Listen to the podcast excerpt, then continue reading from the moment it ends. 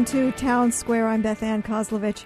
As we like to tell you each week, this conversation includes you, and the phone lines are open at 941 3689 or 877 941 3689. If you are among the 61% of Hawaii voters who chose Hillary Clinton on Tuesday, seeing today's picture of President Obama shaking hands with President elect Trump probably shook you to your core. But for the just under 30% of Hawaii voters who chose Donald Trump, the handshake shot vindicated their long held belief that the country needed a huge change. Either way, we'll all move into whatever the next four years bring. Whether and how both sides are able to approach each other without further cleaving communities is a key question. Perhaps in Hawaii it's more easily answered. We often talk about living with aloha and the profound differences between Hawaii and the mainland. But in the aftermath of this polarizing election, the palpable anger, grief, and fear posted on social media suggest otherwise, even in a state run by Democrats, now including a single party Senate. Tonight on Town Square, where and how do we go from here? To answer that question, I'm joined by Dr. Martin Johnson. He's a clinical psychologist and the director of the Hawaii Center for Psychology, a private psychotherapy center. He's here today as a representative of the Hawaii Psychological Association, leading resource for psychological health, research, and policy in the state of Hawaii. Also joining us is Professor Catherine Aumer. She is a social psychologist at Hawaii Pacific University. Her research focuses on the impact of hatred on relationships and people's perceptions of those they hate, as well as the nature of prejudices. And Zachary Oliver, EDD, joins us. He's the Vice President of Academic Affairs for Argosy University, Hawaii. And of course, you're here too, and we want to hear from you. Again, our number is 941 3689 or 877 941 3689. Thank you all for making time in, in a very stressful week for a lot of people. President Obama noted the importance of a peaceful transfer of power. He reminded everyone that the sun will rise, but for people of color, many women, immigrants, the LGBTQ community, American Muslims, there is deep fear over what is going to happen next, and that future that may very well see the undoing of a progressive agenda. Martin Johnson, how do people start to confront this incredibly debilitating fear? Well, you know, I think there are several things that we need to do. I think the very first thing is to uh, just come to a level of acceptance. And I think for many people in this election, because it was such an unexpected result, um, just getting to acceptance is a difficult part. Um, I think there's a lot of denial. As I've spoken to people, I hear a lot of people saying that they feel viscerally ill, like physically upset and physically ill. Um, and I think that's a level of sort of shock as well as um, sort of you know emotional upset. Um, but coming to terms with yes, this has happened. This is the reality. Um, as the, President Obama said, the sun rises tomorrow. Um, I think it's also important to begin to get a sense of perspective on this. Um, that uh, not to necessarily normalize it, but to sort of put it in place within the context of your life, right, personally, and also in the context of the republic historically. Um, uh, that you know, there's uh, there's faith in the democratic process and in the balance of powers in the Constitution.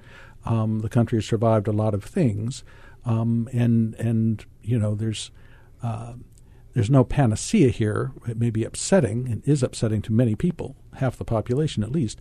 Um, but to sort of begin to get your, your mind and your heart around it in that sense. Catherine Aumer, you just heard what Martin Johnson had to say about not normalizing this, but being able to come to grips with it and find some way forward with it.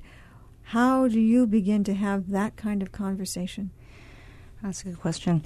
I think for many people, especially those who are minorities and people of color, immigrants, LGBT community, they have a legitimate fear for what has occurred.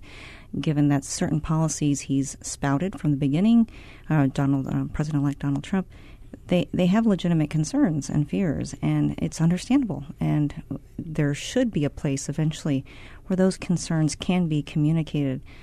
At the same time, I think what's interesting is that when we come to an acceptance, at least of what's what's happened, what's occurred, then I think change can actually occur. If, if we keep in the state of denial, we're not going to be act- actually able to face the issues that confront many of us who are uh, not the majority or not part of the elite. Um, that being said, I don't think that we should quell our fear necessarily. I don't necessarily think that it's it's important to not have that anger or upsetness. I don't think anyone can operate fully rationally or well if they're constantly afraid.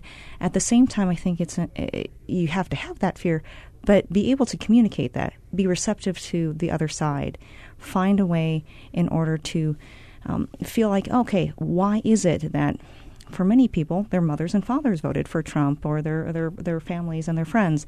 So it, it's important to find out, okay, why is it that you're supporting this group that might be actually against me?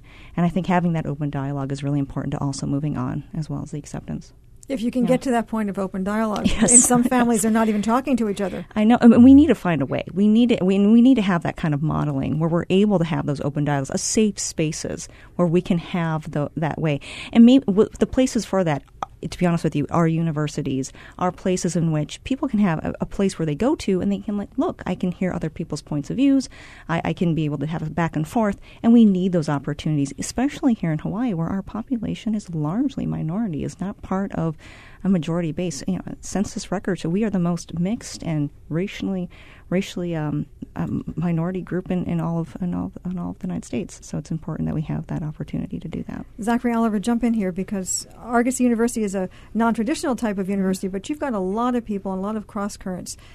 How do you take some of the conversations that you've been hearing there and some of the real angst that you have students spouting? And and begin to see a way forward to to have this conversation that both Catherine and Martin are talking about. It's interesting. Argosy University is non-traditional, and in that way, we're we're incredibly lucky in that the classrooms are filled with students of all different ages. So we have um, every every point of political view represented in our classrooms, uh, and every age group and every ethnicity uh, and every identification of, of, of, every sort. And it's something that we're really proud of that we're able to foster a safe space. So we've really been making sure that our classrooms are safe, that people can say what they need to say, they're respectfully listened to, and then we try to foster empathy from there. We are taking calls tonight as we always do. Our number is 941 3689 or 877 941 3689. Really looking at how how can you go forward in this if you have a family where maybe you have very divided opinions or with friends who are deeply concerned or maybe you're you're just angry as all get out and uh, how is the way forward here looking for mm-hmm. you? We want to hear 941-3689 or 877-941-3689 going to Craig calling us from Kauai. Aloha Craig. Welcome to Town Square. Uh, th- thanks very much. Um, I am, am liberal, but I try to keep an open mind, and I have I trying to come to some uh, out loud questions on on how we arrived at at this um, outcome. I have a daughter who's going to be going to Wellesley and was looking forward to mm. ha- having Hillary as the first president. Mm. But um, I think the media and, and the liberal media, like CNN, and actually either ac- accidentally contributed to having the Trump supporters become sufficiently motivated to, to where they got uh, that that constituent group that supports Trump that was kind of in the middle that could have gone mm. left or right became motivated enough to move. And and the point I will try to make briefly is when when you have um, every single shooting of a of the of, of a black person so scrutinized by the the media and and the the police are are blamed even when it. I guess what I'm trying to say is when when liberal media overreaches and makes every single cop a person, and instead of a, a balanced coverage of the stories, then the people that are susceptible to becoming getting enough purchase, getting enough traction on their emotions to be angry enough to actually go over to to the Trump side, the dark, you know, a darker side than what we want as far as so- Mm. socially and and other other things, at least on his personal personal qualities. Okay, But I'm wondering if liberal media needs to do some introspection and actually be a little bit more, not necessarily balanced, but cover both sides of the stories with the same scrutiny of facts, so that every single killing of a black person is, doesn't Okay. make Let- let- all white let- people ta- bad. let's- let's take so that- That's my question: did, did the liberal media accidentally mobilize and give motivation to well, a group? Cons- It's a little off topic. We've got psychologists with us tonight, but thanks very much for the call. The way the way you. in which this was covered, thanks, Craig. The way in which this was covered, there's been a lot of conversation about whether or not liberal media became the mouthpiece for the Obama administration, whether there wasn't enough coverage of Trump, or what, it, or what kind of coverage there was of, of Donald Trump. That there was no real uh, understanding that maybe this could even go in that direction, and so the way in which it was looked at was not perhaps as serious as it should be, or not as balanced as it could have been. Zach. I- I wanted to congratulate Craig on his daughter's acceptance to Yeah. Wellesley. Oh, okay. Well, that's good too. I think that's an incredible achievement, and, and I think these are the kinds of things we need to focus on. I mean, that's she worked really hard. Uh, she did, you know, checked all the boxes, and um, and she's earned this right to get an incredible But like education. a lot of young women, though, she is, according to her dad, feeling a sense of a real disappointment at not seeing the first female president. I mean, there were T-shirts that people had Yeah. printed that said "The future is female." Uh, lots of, of enthusiasm around that, and the whole idea of having broken through that that type of a glass Mm-hmm. ceiling. There are plenty more that uh, many others will be having to fight to break through. But for young women like that, let's just Mm-hmm. take that up for a second. How do young women begin to process some of this when it seems so likely that they were going to see a role model in the first woman president? Oh, absolutely. I think that's a real issue. I think that we were set up from the beginning to think, oh my gosh, Hillary Clinton's going to be the first female president. And then Wednesday morning, that did not happen.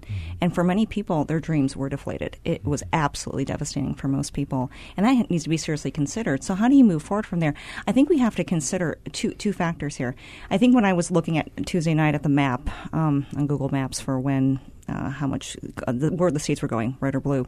I was shocked at certain things. Like for example, I'm from Cedar Rapids, Iowa, so it shocked me to find out in Iowa was going red. I, I was I was really astounded by that. And then Ohio, right? And then there was Michigan, and then there was Wisconsin, and then Pennsylvania. That just blew my mind because I was like, oh my gosh. These, the, I was really thinking this was going to go blue, but they didn't go blue. And many of them have been Yes. traditionally blue for such a long time that it was taken as almost a, for granted. Even Virginia, it took so Yeah. long to be able to call Virginia. Exactly. And w- but when you think about it, we, we have to analyze the fact that you know Donald Trump went into a lot of these places where in these if you look at the actual maps of the counties, a lot of the rural areas voted for Trump.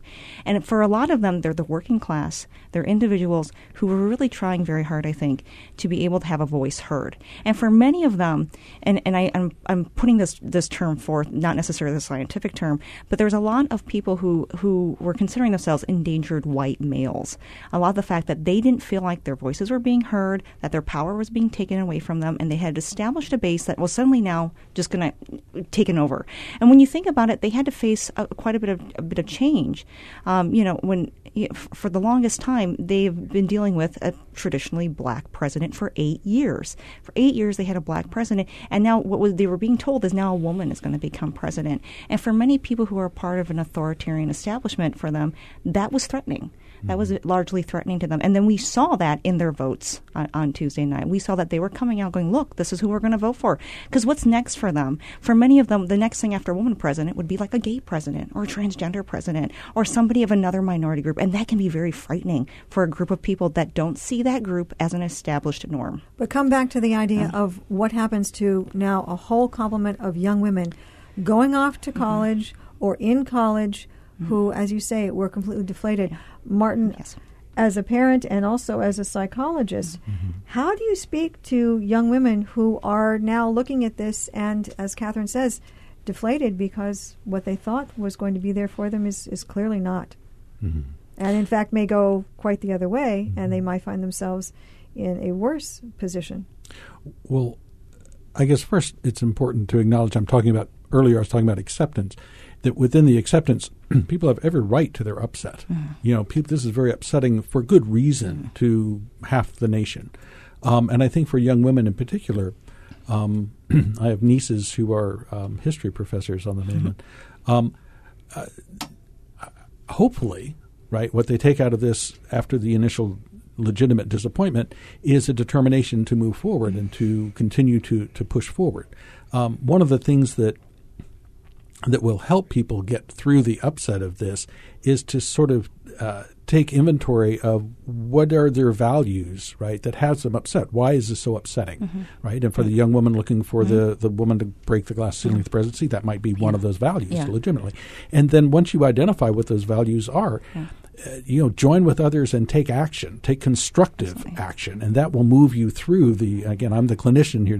That'll move you through that up, emotional upset and that sort of feeling of um, uh, illness and almost, you know, it can be sometimes paralyzing, and it doesn't have to be. Yes. It's fine to have those feelings, accept those feelings, express those feelings, and then get really in touch with what you're aligned with. Uh, I'd like to go back very briefly because Professor Aumer was raising a very good point, and because I'm on radio, I'll, I'll acknowledge I'm a white male. I'm an older white male, and I'm actually originally from the deep South, right? So, oh God, an angry old white guy. Um, but you know, I think there's really some truth to the fear of um, of uh, uh, you know basically a privileged and empowered minority losing some of that privilege and some of that power going Excellent. into fear and reaction. I think mm. that, uh, Professor Aumer is, is, really right on it there. Um, but I also think that that the the important thing for people to come to grips with is that the next president might be might be gay or might be white mm-hmm. or might be brown or mm-hmm. might be Asian or might be black. You know it, mm-hmm. that it's really uh, in here in Hawaii. It's much easier. We're we're living in a mixed society mm-hmm. where there is no one majority. Um, doesn't mean mm-hmm. privilege doesn't exist, but there is no one majority, and so we're used to seeing each other that mm-hmm. way. And the governor may be a woman or mm-hmm. maybe of this minority or mm-hmm. that minority or and this you know ethnicity, too, that and that's just the way it is. We're, we're watching America become more brown. I mean, yes. that's not going to mm-hmm. stop either. Mm-hmm. So exactly. some of the very realities of life, by their mm-hmm. very nature, will be changing what we see in future. It's how we get to that future that we're all That's deeply right. concerned and how we now. quell that fear that Professor Aumer's mm-hmm. pointing to, mm-hmm. right? Well, We've got lots of mm-hmm. callers. Can I oh, interrupt you for a second? Of course. Unless yes. you want no to talk about this some more, I want to no, make sure we can get some of our audience in here no too. Worries. Reggie calling us from the North Shore. Aloha, Reggie. Welcome. Hi. Yes, I was calling, and your your guests actually uh, were giving a good segue to my comment, and um, I this is the first time I felt some actual visceral um, this, I, I, I thought to myself, this must be what those silent people that really detested Obama feel, because that's how I feel about mm-hmm. what's happened now. Just, and I've never felt that towards anything. So I thought that gave me an interesting mm-hmm. perspective and a feeling that I've never experienced in my life mm-hmm. towards another person. You're really, I, really walking in somebody else's shoes. You've got those yeah, feelings, and yeah. and then not even, and it's not like I um, support what fosters hate, but just the fact that I felt it myself was really quite shocking and gave me an understanding of that other side that felt like their voices were suppressed for a whole eight years, right? but um, which is not a very long time considering the rest of the voices that were suppressed for many centuries before mm-hmm. that. But um, anyway, so I just wanted to add to the conversation in that you know I was blinded by my own echo chamber and confirmational biases surrounding people surrounding myself by like-minded people, thinking that yes, we're finally, uh, you know, changing the demographics, and the that old um, patriarchal brotherhood is slowly disappearing. Because look at look at what's happened when clearly they were just being so silent because mm. they felt afraid of expressing their own voices, and mm. they found a candidate that championed them. And that's actually, I guess, that's all I have to say. Reggie, thanks very much for the call. The idea that you know many people were simply resounding in their own echo mm-hmm. chambers and mm-hmm. surrounding themselves with people who had similar perspectives. Well, we know from so much social science that that's what people do. We are far mm-hmm. more likely to seek agreement, and it's so easy. You know, a click of a mouse, boom, you can find 1000s of people to agree with you, than to go off and look for a competing perspective or even just a different perspective, something that you hadn't thought about before. So, uh, you know, that's a different kind of lesson that maybe a lot of people never thought Oh, they yeah. would be experiencing. Going to now, Baloo calling us from Kalihi. Aloha, welcome to Town Square. Hi. Okay, I just wanted to say one thing. This election, there's a lot of unfairness here. Um, the media seem to like want to always balance uh, uh, Trump against Clinton. When Clinton was, I mean, she did things that were wrong. She made mistakes, but what Trump did with his participation in the Russians and and you know the, the cheating and the, and the lying and the, all that and the helping the FBI at the, at the end it was just really unfair. So being angry, I can't blame you for that. Like the doc- the, the therapist said, we need to remember that he's still a he's still a man, and um, and he's and we had to make sure he loses the House and the Senate in two years. You have to be careful and just do the best we can to keep our cause alive, to keep the progressive cause alive, and to fight as hard as we can. Now, I'm going to ask for some advice, and that is I have two friends, a husband and wife, who are waving signs for Trump at um, on the street before the election. And then on their Facebook, they have spread all over the place. But, I mean, and some of the stuff is just awful. I mean, it's just, um, so it's like I, I know that I can't be around them for a little while because, you know, they're, you know, all that. So it's like, you know, they, they've won this election. They think that that is over and that. that So, so the question is so if, if I can, below, if I can kind of jump in here and cut to this. So your real question is, is how do you begin to reestablish this relationship? Do you want to reestablish this relationship? I, in some ways, yes, some ways, no. I mean, I would, Well, that's the first thing I think you got to figure out. Yeah. yeah, right. I, I agree. I agree. I mean, there are families that are split and people who will not talk to each other for years over things like Well, I, this I easily. didn't expect this to happen, but when we're so giddy over this victory, um, you know, it just, you know, it's hard to be around them now. So it's like, Okay, well, I think Professor Elmore has some advice for you. Uh, so, so here's something to consider. So when, you consider how your anger and your hate might cloud your judgment, I don't know if you've ever have you ever been angry or sometime and then you send an email and then you send it and you're like, oh my gosh, I can't believe I sent that. I shouldn't have said that. Oh my gosh. So we have to consider the fact that this is an emotional issue for sure. And if you want to establish a relationship with them, it's going to come at, at a certain amount of cost for you. And, and here's where it is: you you have to take at least some time or at least a moment to actually want to consider yourself wrong on certain on your beliefs and values. And I know that might be impossible for some people or difficult, but when you want to open a dialogue to somebody else, you have to be open to the idea that your perspective of that person and their values could possibly be erroneous. Now, I'm not saying that their values are more legitimate than yours or that their perspective is better than yours, but it's the idea that at least, you know, if you want to have that relationship, if you want to have some communication, then at least to establish to yourself, okay, maybe they have some legitimate fears and concerns too that we need to talk about. And by actually listening to them and opening yourself to them, then you can possibly voice your concerns as well if they're also open because they have to give that too. But if they want to have that kind of dialogue with you, they have to be open to your side as well. But that's something that has to come from both sides. Both sides have to be able to be in agreement to be like, okay, you know what? I need to prove myself wrong in this situation as well. It, it's really it's rare. It's rare that we go outside and we want not, to prove not ourselves necessarily wrong. just Yeah. wrong, but Oh, yeah. being, being willing to say, "I will listen." That's Exactly. a different stance that, than coming to it and saying, "I'm I'm wrong." That, that, that that's a good point. But I think for many people, you have we have a view, a perspective on the other side, and we say, okay, they're just wrong. But the reality is, is that you might be wrong in how you understand their views. Okay, we're going to take some more callers because the phones have just lit up. Going now to Gary calling us from Honolulu. Aloha, Gary. Welcome to Town Square, How are you guys doing today? and thanks for your patience. No, no problem. What a cool conversation. Um, first off, I'm a liberal guy that lives in a very conservative household. so watching the election on Tuesday night uh, was brutal. I mean, it was like watching a slow motion train wreck. Um, I was watching that, and then the next morning I woke up and, you know, I was driving to an appointment, and I felt literally kind of nauseous. I'm like, how the heck did that even happen? And then I then I did a little bit of reflection on it, and I was thinking, well, you know, I don't want to be like how the Republicans or like a conversation like the guy two calls before said. I don't want to be like the other people and how they judged Obama and did other people feel the way that I feel now, you know? And then I thought, you know, what what what's good about the guy? What Mm. what can I do to support him?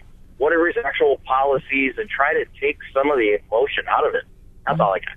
Mm. All right, Gary. Thanks very much for the call. Thanks. You know, it this is this is a, a tough conversation to have for a lot of people mm-hmm. because it means having to confront people who you may like or love and realize that you have very very different ways of being and that maybe that's not something you can talk mm-hmm. about with them and that's okay too. I mean, some people are so angry. I mean, mm. very angry over all of this, even at the suggestion that we need to find a way forward. I mean, there are a lot of people very attached to staying upset right now, and we've heard sentiments like, he's never going to be my president. Mm-hmm. And anyone who says anything about moving forward, well, they can just shut up. And there are a lot of expletives that have been attached to those things mm-hmm. that I can't say on radio. Mm-hmm. So, do we really need to wait to approach people or see if they should be approaching us if they want to talk about something or or how do we not put any more fuel to this fire Well, I- think you know Gary uh, had an interesting point, which is to to be willing to not simply go into negativity and sort of reevaluate sort of what's happened and and where we are with it. Uh, one thing that has happened in this election is uh, very important. Uh, I think by everyone's calculation, very important issues have been raised. Now it's upsetting because for many of us, we thought those issues were resolved. Um, and apparently, they're not nearly as resolved as we had, had hoped and thought. well clearly we don't we aren't living in a post-racial world Right, right. So, um, so if these are important issues and they are now raised, um, uh, you know, then the dialogue is very, very important in, in sort of getting. Uh, Uh, I don't want to say getting past because that seems to delegitimize people's feelings. That's not the point. The feelings are completely legitimate. Mm-hmm. But at, you know, how long do we want to stay in anger, and then where do we want to go? What do we mm-hmm. want to do moving mm-hmm. forward? well that's a choice too i mean how long you stay in anger is a Mm-hmm. choice Yes. Yeah. Okay, we're going to take some more calls at the moment. We've got lots of people calling in. If you want to join us, do it soon. 941 3689 or 877 941 3689. Going to Carl calling us, I think from Honoka'a. Carl, are you there? Carl? Yeah. Hi there. Welcome to Town Square. Hi. Well, um, first, I'd like to thank you for having this program because it's really helpful to hear other people that are as upset as I am. That's it's very helpful. Well, we kind of thought that maybe we all needed to talk about this and hear each other a little bit, and also see if there was a way that we can find to begin to approach the future. So, thanks. I'm glad this is doing some good for you. There's um, I, I my own uh, journey through this. I realized first I, I really liked Hillary Clinton. I thought she was going to be a maybe the best president I've ever seen, and I'm in my 60s. So when I found out she was not going to be, I realized uh, I felt awful, and then I realized, well, part of this is grief because I just lost something. Yes. It is it's over. That's never going to happen.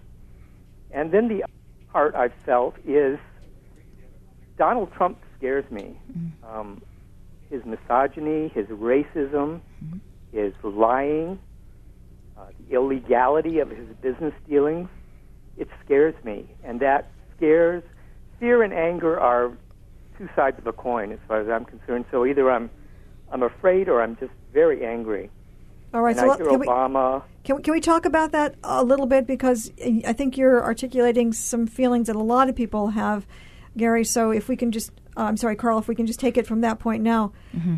I want to talk to you all a little bit about that because mm-hmm. the things that he's just listed mm-hmm. are exactly the things that are filling pages on Facebook, that are filling tweets ad nauseum, that you know people are, are just constantly going back and reflecting over all of these things. And there is something that we all don't really know with this, and that is what's he going to do in the future?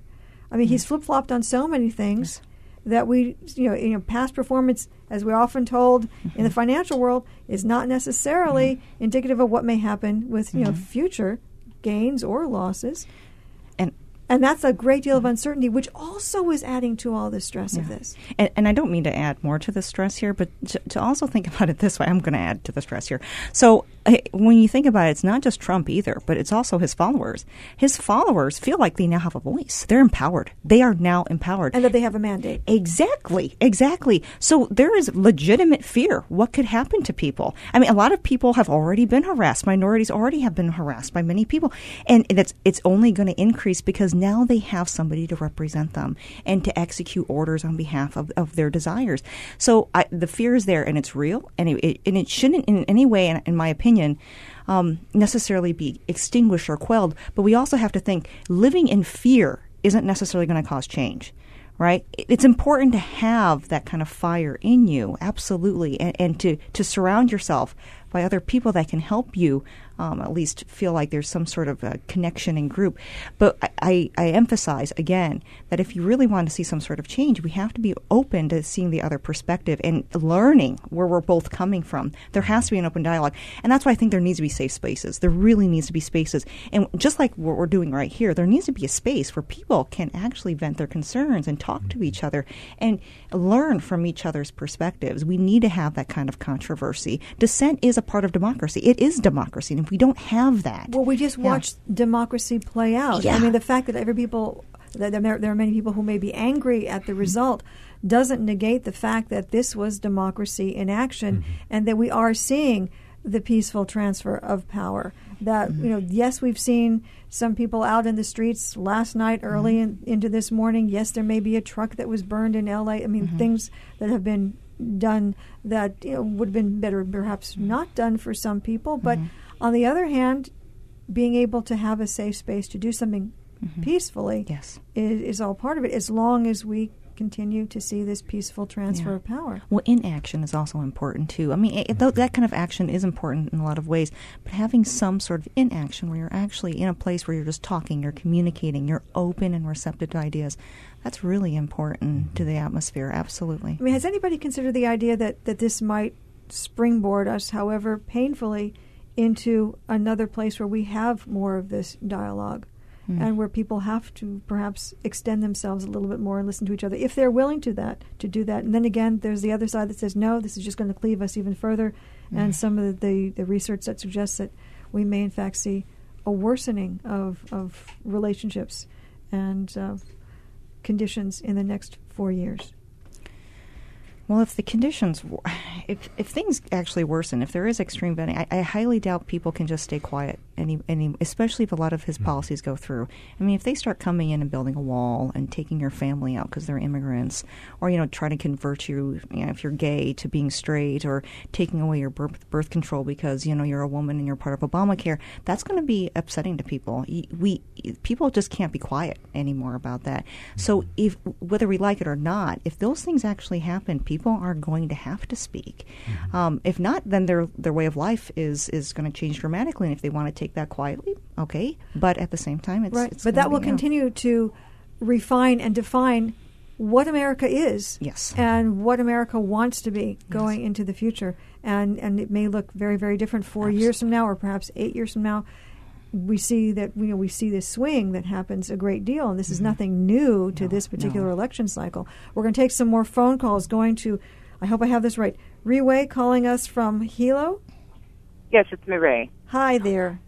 Hi, I really appreciate this um, this discussion. I think it's very healing, and I think we need more healing and love and everything that's positive right now. So I found myself getting more fearful after the election um, was announced. And I realized that that's what I've been most critical of of the Trump campaign and the supporters was the fear that they were, you know, building. And so I really looked at myself and had to look at the hypocrisy within myself. And I think that so many of the comments your your callers and also your guests have made have really hit the spot. I mean, to re-examine and to really look and see what kind of America we want to be, I'm in a really strange position because even though I was born and raised in California and I spent 17 years in Guam, now I've been 12 years in Hawaii and I've always felt sort of on the fringe mm-hmm. in my adult life. But I also have my Canadian citizenship, so it's so easy to just want to just fail. but um, Some so people would a lot envy- Of predicaments, but I have a lot of choices. But then I well, that's true, so and, and, and some people people would behind. some people would truly envy your position. I mean, everybody made a lot of the fact that you know the Canadian immigration site just crashed during the election and uh, couldn't couldn't get through to that for hours and hours and hours. But beyond that, though, the fact that you are staying here and, and it seems like that's the choice that you're that you're making. This is Well- go ahead. I just think that um, because I've, you know, what's strange is that you know you said we have to look at our values. Well, I I've been an education activist. I'm a public school teacher, mm-hmm. and I've been an education activist very actively for three years. Been going to Washington D.C. and lobbying for the new federal law. Now I feel totally derailed because mm-hmm. we've been educating ourselves on the new federal law for education, the ESSA law, and now we have a president that claimed he was going to shut down the U.S. Department of Education. Mm-hmm. So I feel very derailed right now. Mm-hmm. And I'm just wondering, you know, how I'm going to move forward because I felt like I put all my energy in one direction. And now it's like, wait a minute. Am I mm-hmm. even going to have an opportunity to play out what Hawaii's version of that federal law will be? Good, good, good point, and good question because the the mm-hmm. ESSA has been you know brought into being, and the the change from No Child Left Behind to Every Student Succeeds Act, mm-hmm. and what that mm-hmm. means for teachers and, and states to be able to mm-hmm. reevaluate their own education system has been uh, in many cases seen as, as a boon or, or another another rung of the you know the progressive agenda ladder that that was moving us forward in a way that we didn't see under No Child Left Behind. But for teachers and for others who are looking at a future where all this now comes into question, it's one more level of anxiety. Now you're talking about you know professional life mm-hmm. Sure. and your mm-hmm. livelihood. Mm-hmm. You've got lots of teachers there. I mean, do you have any sense? I mean, you're not dealing with ESSA, uh, Zachary, because obviously you're not, you know, K to 12, but you are dealing with people who are coming through from there. Any discussion among your academic cohorts about how this may change or how the very nature of what you do at Argosy may change? Sure. Uh, in the last few years, uh, everything has been very turbulent in education, not just K through 12, but also in the higher ed sector. Uh, and so it's been very exciting times. um, I want to say um, just a big aloha to Reggie in the North Shore, who I think he should be celebrated for having taken a long journey in a very short time. Uh, he's done an amazing amount of internal work to come to this uh, this this really beautiful analytic position, and, he's ready for the empathy. He's ready for a conversation to occur, and and he just really said it wonderfully a couple of calls back. Uh, and, and and to say this to to Murray, uh, Murray, everything that we study, everything that we put energy to, uh, everything that we we undertake to to to learn and to grow, uh, it it it becomes part of who we are. Uh, nothing will change that, uh, whether or not there's a Department of Education or not. Uh, you have taken steps to become a subject matter expert on something, and no one can ever take that away from you. All right, we've got lots and lots of callers on the line. Anybody else want to add any into this thing? Otherwise, we're going to go ahead. Okay, we're going to move on. Going now to John calling us from Kaneohe. Aloha, John. Welcome to Town Square, and thanks so much for your patience. No problem, and thank you very much for, for doing this. I think everyone's feeling kind of cathartic, getting their um, getting to be able to voice what's burning in their souls. And for me, um, I'd like to just spend a couple moments um, pointing out um, that the cities all across America, um, Hillary Clinton handily won. She won not only the, the the cities like New York, Manhattan, that she won 87 percent.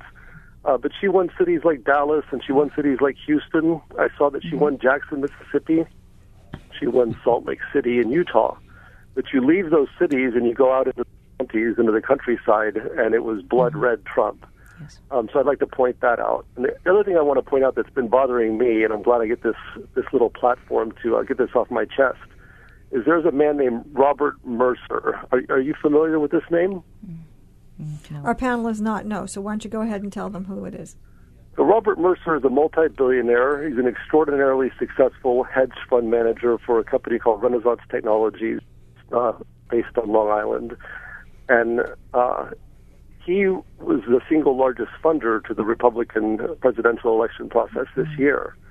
He provided uh, 13.5 million, I believe, to Ted Cruz during the primary, and the head of that PAC that he funded was Kellyanne Conway.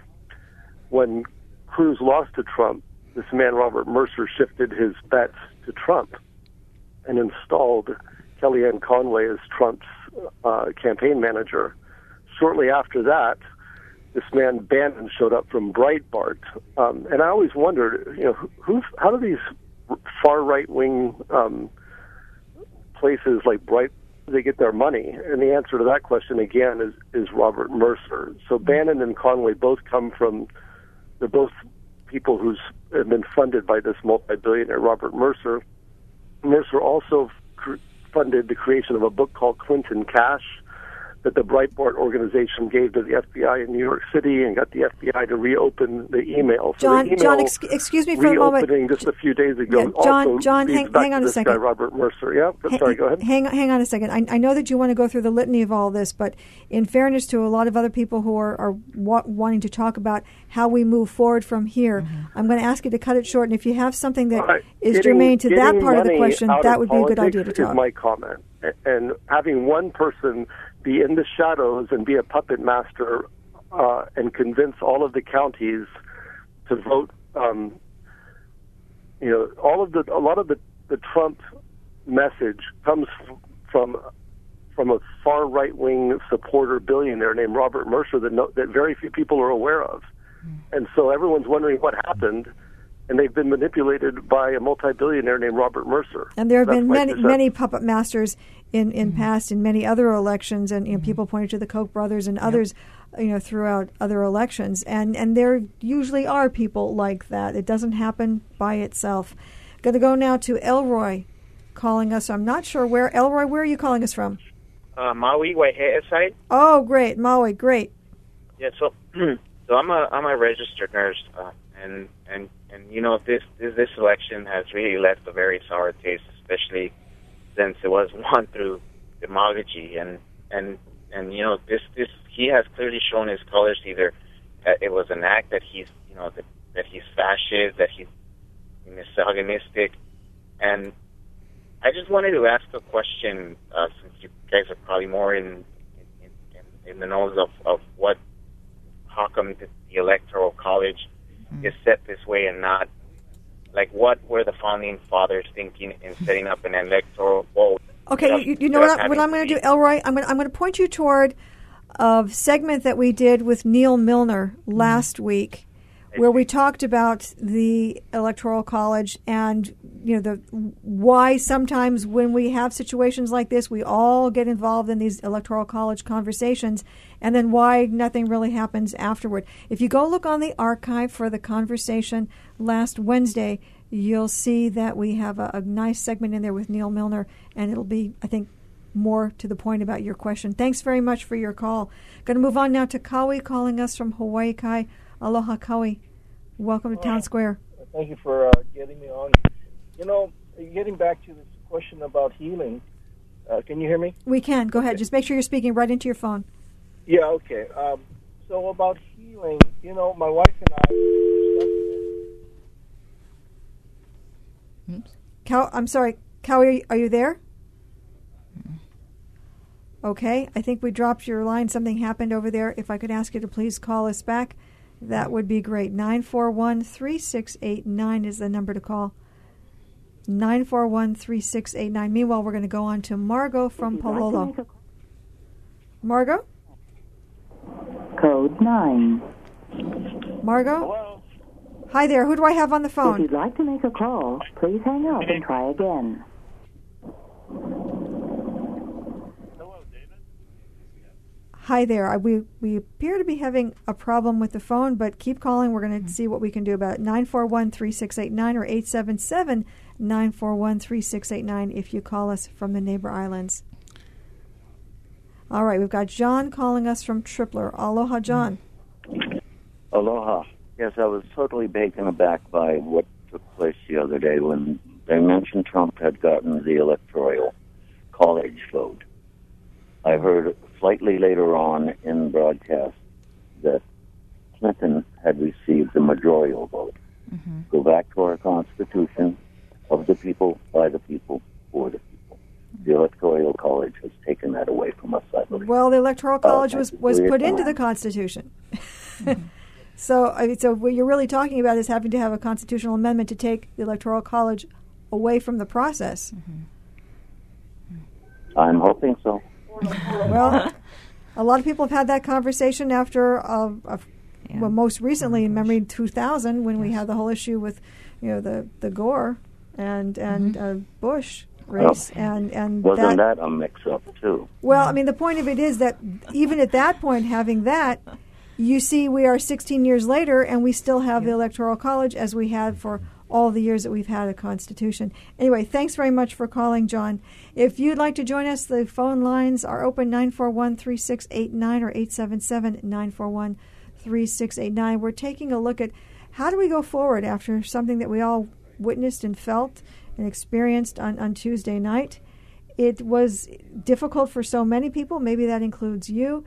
And the question is, how do we move forward into uncertainty with so much anger that is still being fomented by a lot of what we're seeing in the media and on social media in particular? You, you know, Beth Ann, one of the things that uh, several of the callers have touched on that I think amplifies our fear and our anger uh, in, in the culture is the fact that there's so much uncertainty at this time. He's president elect. There have been so many things that he has said and that his uh, supporters have said that seem uh, contradictory. Um, it's like, well, how does that even work? Whether it touches on education or healthcare or immigration or and all of these or, or reproductive rights, all of these are issues that touch people very viscerally, very uh, very much close to home and in the heart. And and how do we? How would someone take away the Department of Education uh, if they repeal Obamacare? I'm in the healthcare industry. Um, what do they replace it with? Um, and, and how do you even peel it back? Right. So just the logistic stuff, not even the politics of it. Should it be or should it not be? Which means it's going to take time. It's not going to happen. Yes, and, and it's very unclear. And in the short run, you know, um, you know, just taking uh, the Affordable Care Act for a moment, millions of people are suddenly left without insurance. You know, so unless they put together something else, which is going to take a lot of time and build a whole other consensus, right? It took how long to get the Affordable Care Act?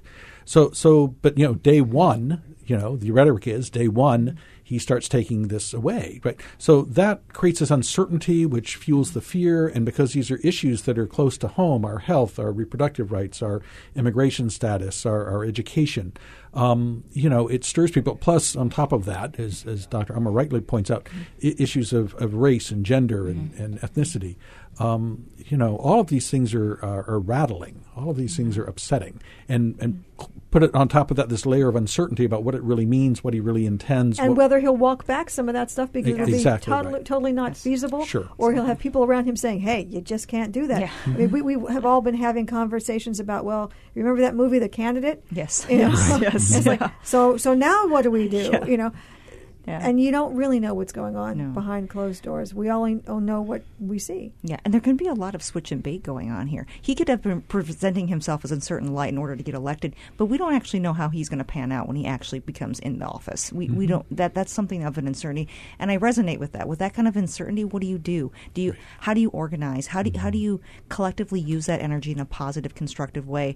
And and, and I have to just I have to just say this, but out of, mo- of those very conservative years that we've had, like you think about the Reagan administration and Bush and, and so forth, some of the best art has come out, music has mm-hmm. come out of that, and that out of that time And frame. comedy. Exactly, and comedy. Mm-hmm. And when you think about using your energy in that way, that's productive, that, that helps use the arts to communicate something. Because many times we like to think, okay, we can convince our other side by just being logical, by just being by just being rational. But the reality is, as many people can listen to a song and go, you know what, I never considered that, or listen to a story and go, okay, actually that resonates with me. I can maybe understand the other side better. So that's just one avenue to think about using that kind of nervous energy in a creative and constructive manner. All right, which is what kind of we're trying to do tonight by Yeah, having this conversation. Uh, we're going to go now to Tauri calling us from Kona. Aloha, welcome to Town Square. Aloha. Um, I would like to quote Thomas Jefferson If people of good conscience do not speak out, tyrants gain a foothold. And uh, I have a question about how to go about starting a petition that says politicians have to pass the same tests that my two brothers, who are pilots, who fly for commercial airlines. Um, that they have to pass the same test that a commercial airline pilot has to pass uh, because of our safety, for public safety. Because I believe uh, Trump is a sociopath.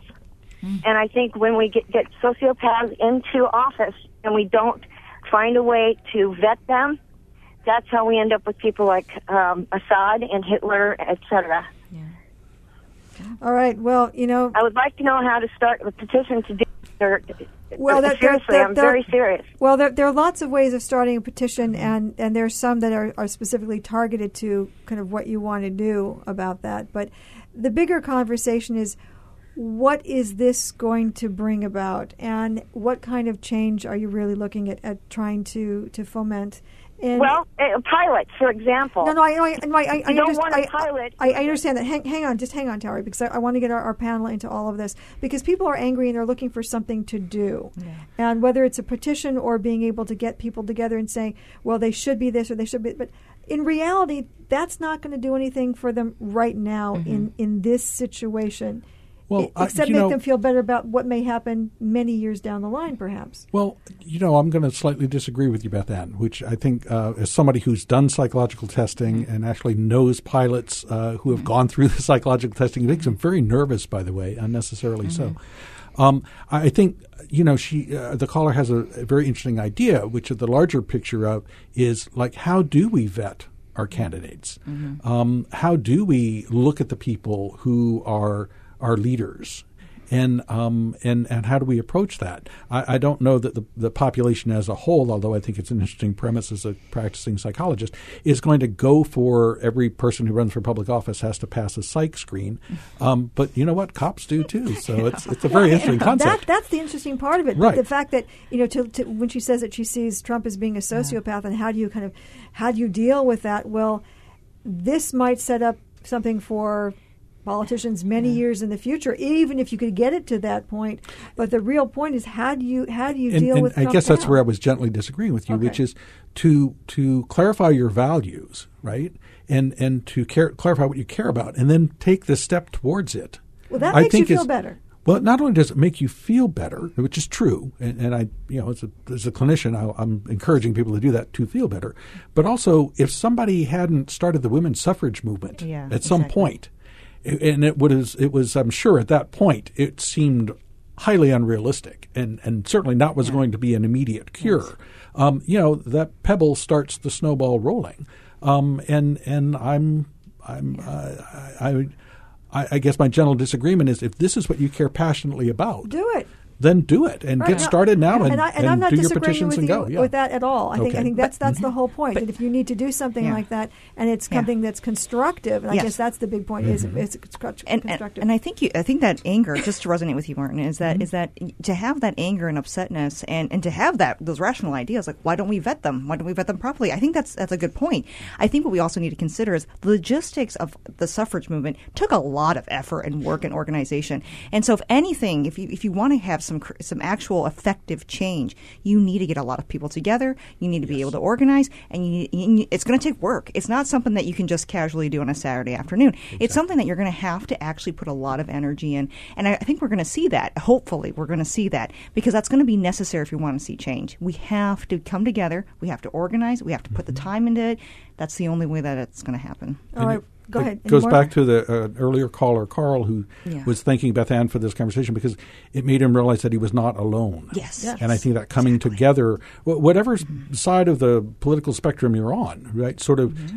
deciding what you care about deeply and working with others to build dialog Mm-hmm. and create that movement that, that moves it in the direction that you see as forward. Yeah. Going now to Jerry calling us from Maui. Aloha, Jerry. And we're coming up to close to the top of the hour, so I'll ask you to be brief. Absolutely. Yeah. Thanks for taking my call. You know, it, it, this show is all about healing and moving forward, and, and I applaud your efforts for doing that. Uh, but I- but I will share with you, I'm quite taken back that uh, that the, one of the one of the speakers said that you know we have white males who are out there that made fearful. Um, you know, I'm a white Anglo-Saxon Protestant. Well, have been from birth, of course, and uh, that that's not at all why I voted the way I did. I'm an independent voter, and I I think I think we all need to take take take a step back and have some common courtesy, respect, and dignity mm-hmm. for those who voted the way that they did. I think we'll agree that we had two candidates who were not necessarily the best representatives in character. Mm-hmm. Some of the most And we- disliked candidates ever. Yes. Yeah, absolutely. So I think we need to take back and, and, and respect and have common courtesy for the for the democracy that we have. We have representatives. We have Hanabusa. We have Tul- Tulsi mm-hmm. Gabbard. We have Schatz. And if there are things that are going on that we don't like, once Trump takes office and once he starts to make his uh, his administration clear and how they're going to move, then we have our voice through them, and let's exercise that. I mean, the protest and everything. Come on, we're Okay. Americans. Okay. Oh, I'm a soldier for 26 years, and this really bothers me. Okay, Jerry, and I'm glad you called, and, and thank you for voicing your opinion briefly. Can I an- so sorry, I just want to answer Jerry there because I might have made that, that endangered white man comment that might have upset him. I, I just want to be clear though that that was based off data. So if you look at, for example, Esquire 2016, they actually collected data from a lot of, of white men and, and men of color, and a lot of white men are, are saying things that they're angrier than they were 10 years ago. That they're upset. They don't believe in the American dream. While more people, men of color, believe in, in the American dream more than than white males. So I wasn't basing that off just my feelings or gut feelings. There's data to show that there is an angry white male population out there who did vote for Trump significantly more than they would have voted for Clinton. So I, I'm not making up any of that stuff, and I didn't mean it in offense in any way. If anything, I think. Um, I, I think colorblind politics is not the way to go. And I think we need to acknowledge the fact that we come from different racial backgrounds, and we need to acknowledge that, and that there are certain privileges that some of us don't have, or some of us do have, and that and once we acknowledge those things, we can have a more open dialogue. But I, I do appreciate your point, Jerry.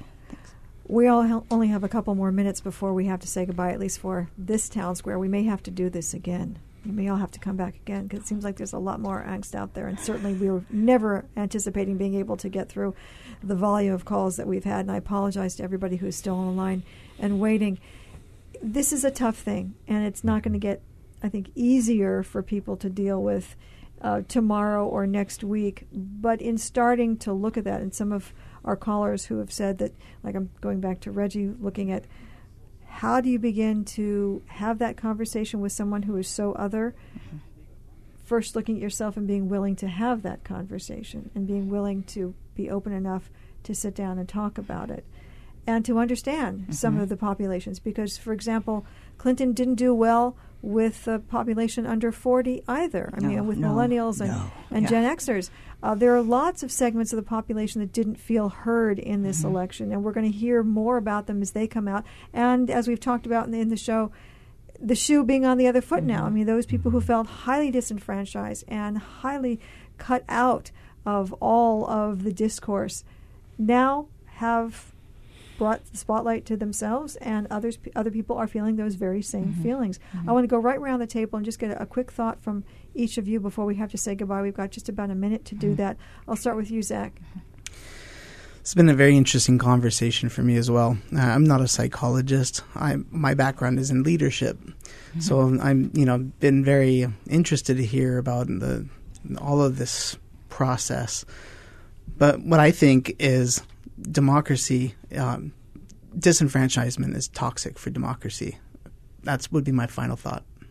Okay. Catherine Aumer. Um, I just want to thank all the callers and thank you for having me. I think the best way in order to, to come to healing and in accord to understanding is to be open to the idea that, you know, you, you might have a different point of view and someone else might have a different point of view and just being open to the idea that, hey, you could actually share some of those values would be would be important. You got 10 seconds. And just to echo that, to under, to seek to understand the other point of view is a very good starting mm-hmm. point. Doesn't mean you agree or disagree or somebody's right or wrong, but if you're not understanding, that's the first po- step. Martin Johnson, Zachary Oliver, and Catherine Aumer, thank you so much for joining us.